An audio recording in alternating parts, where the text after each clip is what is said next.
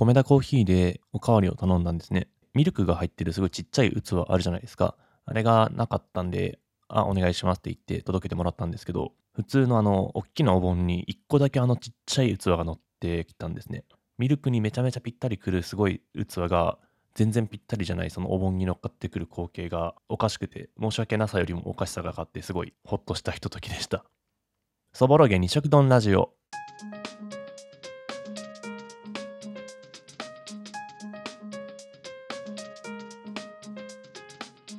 改めまして、こんにちは。この番組は毎週のちょうど真ん中、木曜日の正午にお届けしている一人語りのポッドキャストです。ライターでものづくり工房の管理人である浅野が、仕事のことや遊びのこと、真面目なことや変わったことなど、毎週2つのトピックについて取り上げ、二食丼のように味わっていく番組です。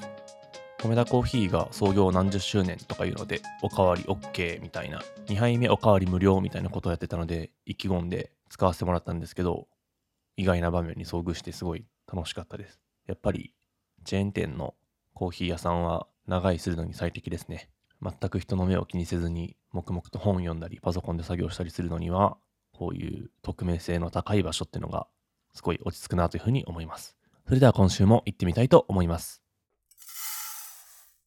第70回墨田区文化祭の合唱祭に出場してきました。出場というか参加というか、このラジオでも何回か話してるんですけど、えー、今年の6月ぐらいかな、えっと、今住んでいる墨田区の京島という地域でやっている合唱グループに加わることになりまして、えー、3ヶ月間ぐらい練習して、一応まあ本番、まあ、週に1回練習あるかないか参加するかしないかぐらいの感じだったんですけど、参加して、えー、発表をしてきました。なんか結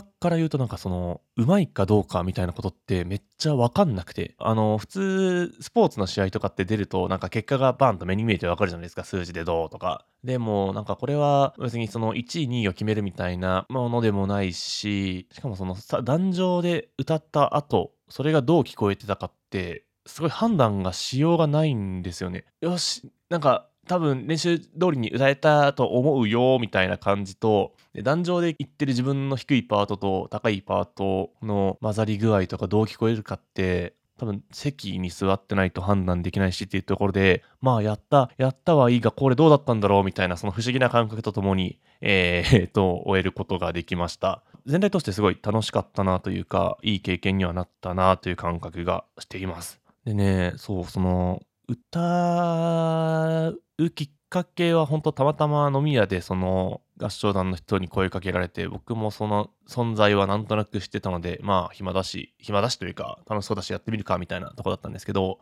あのねマジで歌うことって中学校以来とか全然やったことなくて楽譜に書いてあることとかようわからんわみたいなこの曲も初めて聴くしなみたいなものからのスタートだったんででそれをやっていくとですねだんだんまあまあ最初はそのお手本を聞いて音程通りに歌うみたいなフェーズがあるんですけど、それをガーッといっぱいやって人と合わせていくと、じゃあそろそろこのモデラートとか、なんとかうんこもみたいな、その、なんていうんですか、音楽記号とか、ドレミファソラシドだけじゃない、なんか楽譜にかっこいい文字、英語の文字が書いてあるんですよ、いっぱい。滑らかにとか、ちょっとずつ大きくするとか、刻んでみたいな、そういうところをちょっと読んでいきましょうっていうことだとか、ある程度みんなの準備ができた状態で、指揮者の人に入ってもらって、じゃあここをもうちょっと強調してやってみましょうとか、思いっきり頭文字を大きく出してとか、流れるようにみたいな、そういう、なんていうんですかね、情感的な指示というか、が入ると、多分基本的な歌い方のリズムとかは一緒なんですけど、全然味付けが変わる感じがしたんですよね。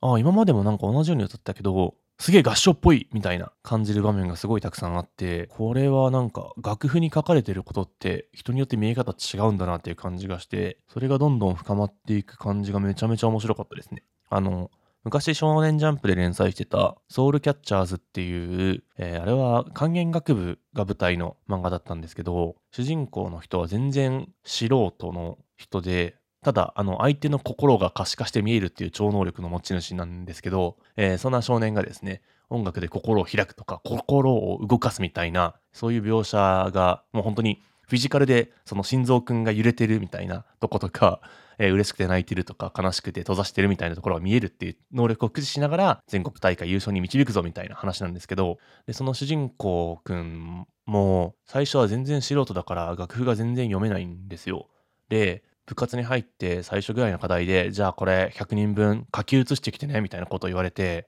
でも意味もわからないままひたすら模写、複写を繰り返して、一晩で何十曲と仕上げてきましたみたいな描写があるんですけど、で、それを複写を終わった後に、もう改めて指揮を振ると、あ、なんか、なんかわかる。今までわかんなかったことがすごいわかってくるけど、これを伝える胸がないから、ここで頑張って指揮をしなきゃみたいな描写があって、あ、面白いと思って読んでたんですけど、その意味がわかりました。あ、なんか書いてることってこんなにたくさんあるんだみたいな、僕は本当1パートだけを歌えばいいんですけど、指揮者にとってはその情報が3倍、4倍になっていくわけなので、ああ、それを伝える技術ってめちゃめちゃすげえんだな、みたいなことを初めて知ったというか、うん、音楽って触れれば触れるほどすごいものなんだな、みたいなことの片鱗を感じられた楽しい3ヶ月でしたね。毎週のちょうど真ん中に1時間練習の時間が入ってるみたいな、そういうあまりないスケジュールの組み方みたいなことも含めて楽しめたんじゃないかなというふうに思っています。で、なんかその歌う時間自体はそんなにまあ長くないんですよね。1曲2曲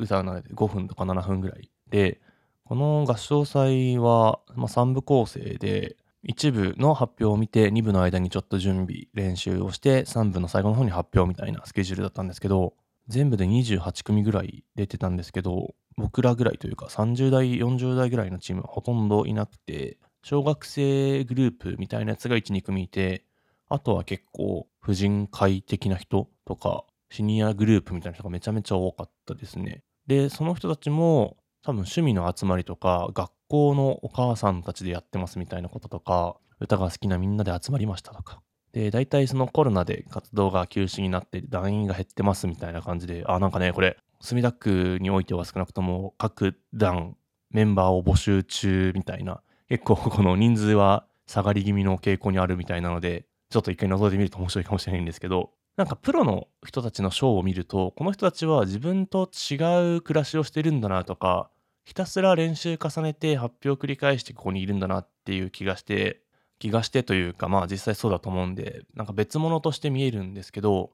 なんかこの文化祭でステージ上で歌ってる人って、ある種一般人というか、まあ自分も含めてですけど、きっと普通に生活があって、その中で、まあ一週だか月に何回だか、自分と同じようにこう練習をして今日のために立ち上がってきたんだなっていうことがうっすらわかるわけですね。で、そのうっすらわかる人たちが壇上にこう20人とか30人とかブワーって並ぶと、なんかこの人たちの日常がこんだけあるんだみたいな情報の可視化された具合っていうのがちょっとうわってきちゃって、で、20人かける何十グループとかもあるわけだから、もう何百人とかですよね。で、本当街中のその辺歩いてるおばちゃんとかおじちゃんとか青年、お母さん、子供たちがこっちを見ている。こっちを見ているというか、まあ僕がそれを見ていて、でもあらゆるタイプの人間、キャラとして顔を描くならこうだろうな、みたいな、何十パターンみたいな人たちがこっちを見て歌ってるっていう光景がなんか、人生って感じがしてきて、このいろんな人々が僕と同じようにこう毎週ちょっと練習して今に至るんだって思うとそのそれぞれが送ってる人生のリアリティ感みたいなやつがわーっときてなんかその千差万別感みたいなことが見れたのがすげえ新鮮でしたね。普通に街中を歩いててももちろん人はたくさんいるんだけどその人のことをじんまり見る機会ってないじゃないですか。で、それをなんかでも、合唱という舞台になると、こっち向いてる人たちを歌ってる時間、じわじわと見るわけであって、顔の違いだとか、体格の違いだとか、こんなに千差万別な人たちがいるんだな、みたいな、なんかその人間を眺める時間としての特殊さというかがすごい新鮮で、いやなんか人間観察っていう言葉があるけど、ほんとそれというかなんか、人、人だなー みたいな感じがしたんですよね。すげえなんか変なことを言ってる気がするんですけど、うん、なんかこの感じはすごい久々だったっすね。久々というか初めてぐらいかもしれないです。なんかお祭りとか行って人がわちゃわちゃ踊ってるのは全然わかるんですけど、なんだろうな、その合唱祭っていう、ある種決まりきった競技で、若い人からそうじゃない人まで、みんな自分の体一つと声だけで歌えるっていう、ある種すごいフラットな条件だからこそ、なんかその人としてのというか、生き物としてのフラットさが浮かび上がって、そういう感覚を感じたのかもしれないです。こんなにまじまじと普通の人を見続ける機会ってそうないと思うので、楽しかったです。楽しいって言っていいのかわかんないけど、まあなんかこれも歌ってみるかみたいな、合唱団入ってみるかみたいなことを思わなければ、こうはなんなかったかなと思うので、総じてすごい楽しい3ヶ月間だったかなというふうに思います。なんかゼロから始めて、その変化がすげえ分かりやすかったんで、いや、なんかすごい今、良かったなという気分でいっぱいです。歌って本当にいいもんですね。その合唱祭が終わった後に、まあ打ち上げ行こうっていう予定が決まってて、イベントが5時に終わって、打ち上げが6時からみたいな感じで、若干謎の時間ができちゃったんですね。で、まあ一回家帰ってもいいんですけど、まあちょっとその辺でうだうだするかみたいなこと言って、でもみんな何か荷物をそれ用に持ってきてるわけじゃないし、パソコンで作業するでもないしみたいな感じで、なんか久々にこう、いい大人がガン首揃えて暇みたいな状況が生まれたんですよ。とりあえず小腹でも満たすかみたいな感じで、伊東洋華堂のフードコートとか行って、でもまあ別になんか高校生ってすごいっすよね。なんか無限に放課後話してるけど、今思うとあれ何話してるんだろうみたいなこと思うんですけど、まあまあ早めに僕らはやることがなくなって、分かった、ちょっとゲーセン行きましょう、ゲーセンみたいな。その洋華堂の、えー、上の階の方に、まあ、ゲームコーナーがあったなと思い出して、ああいうのってまあ時間潰すにはきっといいじゃないですか。なんか久々だったんですけど、まあこうでもないといかないよなと思って行ったら、まあまあ行ってみようってなって、で、そこはなんかいわゆる、もちろんゲームもたくさんあるんですけど、あの UFO キャッチャーとか、なんかメダルゲームのコーナーがすごい充実してて、僕普段全然メダルゲームとかやんないんですけど、これ楽しいっすよって、そのチームの人が言ってたんで、やってみるかっていう風に言って、えー、参、参加というかプレイしてました。メダルゲームってこう、お金を入れてメダルに変換して、そのメダルを使って、まあなんか釣りみたいなでっかい液晶のゲームをやったりとか、競馬を模したゲームとかできるんですけど、そこはなんかね、すごいちっちゃい、あのー、駄菓子屋とかにあるじゃんけんぽん、うふ、勝ったみたいな、あれくらいのすごいちっちゃいマシンがわーっと並んでて、で、僕はなんかそういうのあまり見たことなかったんでやってみるかと思ったんですけど、なんかこれがね、すごい、ゲームとは何かみたいな、楽しいとは何かみたいな問いを突きつけるみたいな装置で、えー、まあ簡単に言うと、2つ、3つぐらい僕プレイしたんですけど、1つはなんかこう、画面に忍者が5人ぐらいいて、で、手元にはなんかその忍者に手裏剣を投げるプレイヤーとしての自分の手だけが映ってるんですね。で、その忍者は真ん中に数字が書いてあって、1から10ぐらいまで。メダルを入れてボタンを押して手裏剣を放つと、その忍者に当たって倒すと、その書かれた数字のメダルが返ってくると。だからまあ1枚入れて5枚とか返ってきたらお得。で、1枚も返ってこなかったら失敗みたいな、そういうシステムですよね。あ、じゃあ、これ簡単じゃんと思ってやったんですけど、まあ普通に1回目入れたら1入れて3倒して帰ってきて、あとお得だとか思ったんですけど、なんかそれ以降、全然入れても、なんかバーンとか当たって、で、倒れるかと思ったら、なんか忍者がゆらゆらしたけど、大丈夫でしたセーフみたいなこと言って、で、その手裏剣を持っていた自分の手がぐぬぬみたいな感じで震えて終わるっていう、その繰り返しが10回ぐらいあったんですね。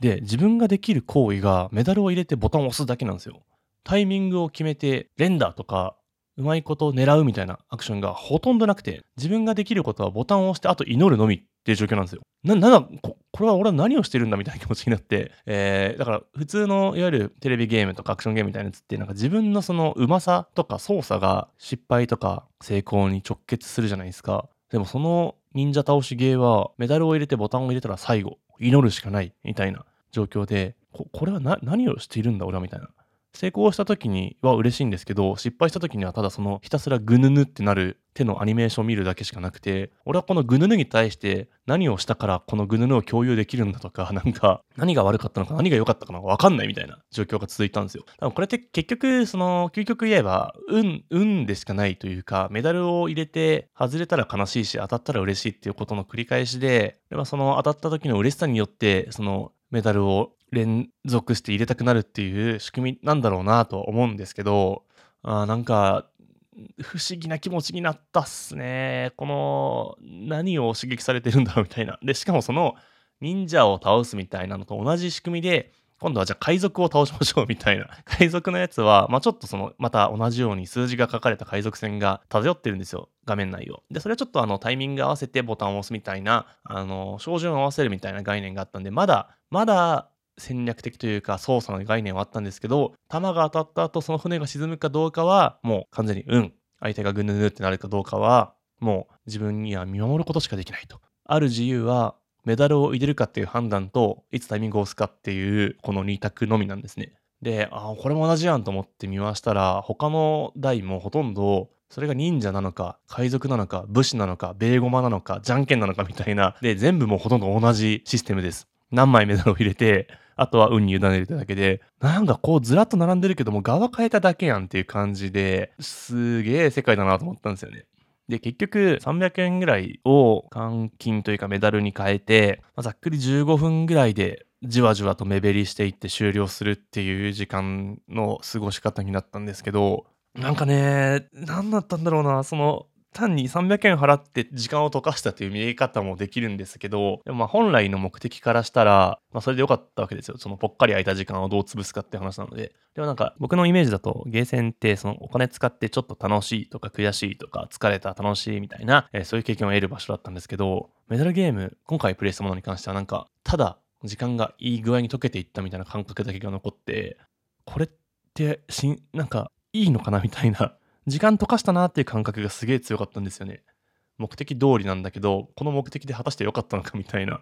あその後、まあ打ち上げも終わって、次とか YouTube でなんかショート動画を見てたら、なんかパチンコやってる人の動画流れてきて、パチスロかな？で、もう台の前に座って、ボタンを押してコンコンコンって打って、あ、外れた。ボタンを押してコンコンコン、あ、外れたみたいな。全然出てこないよ。あと3000円使えば帰ってくると思うんだけどな、みたいなことを言ってるという、その友人の姿を紹介するという体の動画が流れてきていて、あ、これじゃんみたいなことを感じたっすね。一応なんかそのボタンを押すみたいな概念は多分あるんだろうけど、結果そこまに至るまでの演出でどうごまかすかというか気持ちよくなってもらうかとかの違いしかないんだろうなって思って、あ、でもちょっとよくわかんないけど楽しかった感じというか、次やったらきっと当たるんだろうなみたいな感じは得たので、まあ、はまっていくとパチンコとかにも行ってしまうのかなみたいなことを思ったという、えー、時間でした。うん、なんかその、お金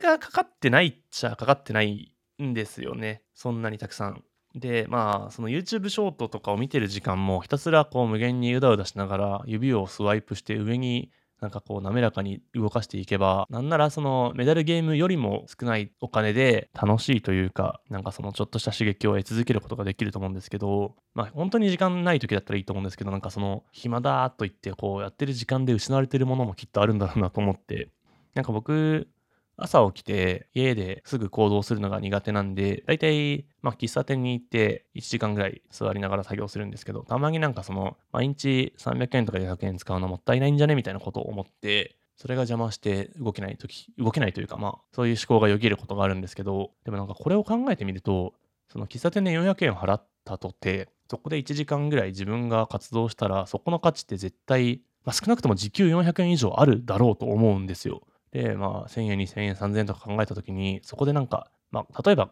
そういう経済的な指標で生み出せたとしたら、なんか、まあ別に400円がその、その場限りではちょっともったいないと思えたとしても、全然回収できるというか、むしろその400円とかを払うのを気にして、ああ、ちょっと家で頑張ろうとか言って、うだうだ30分とか過ごしてる時間の方がもったいないんじゃないか、みたいなことを思ったんですよね。うん。何もしないことのデメリットというか、迷ってる時とかの方が実は失ってるものがあるんじゃないかみたいなことを考える機会があって気持ちよく時間を溶かしてる時間っていやいいんだけどちょっと同時に失うものも結構あるよねみたいなことを、えー、そのメダルゲームのことをやりながら感じました。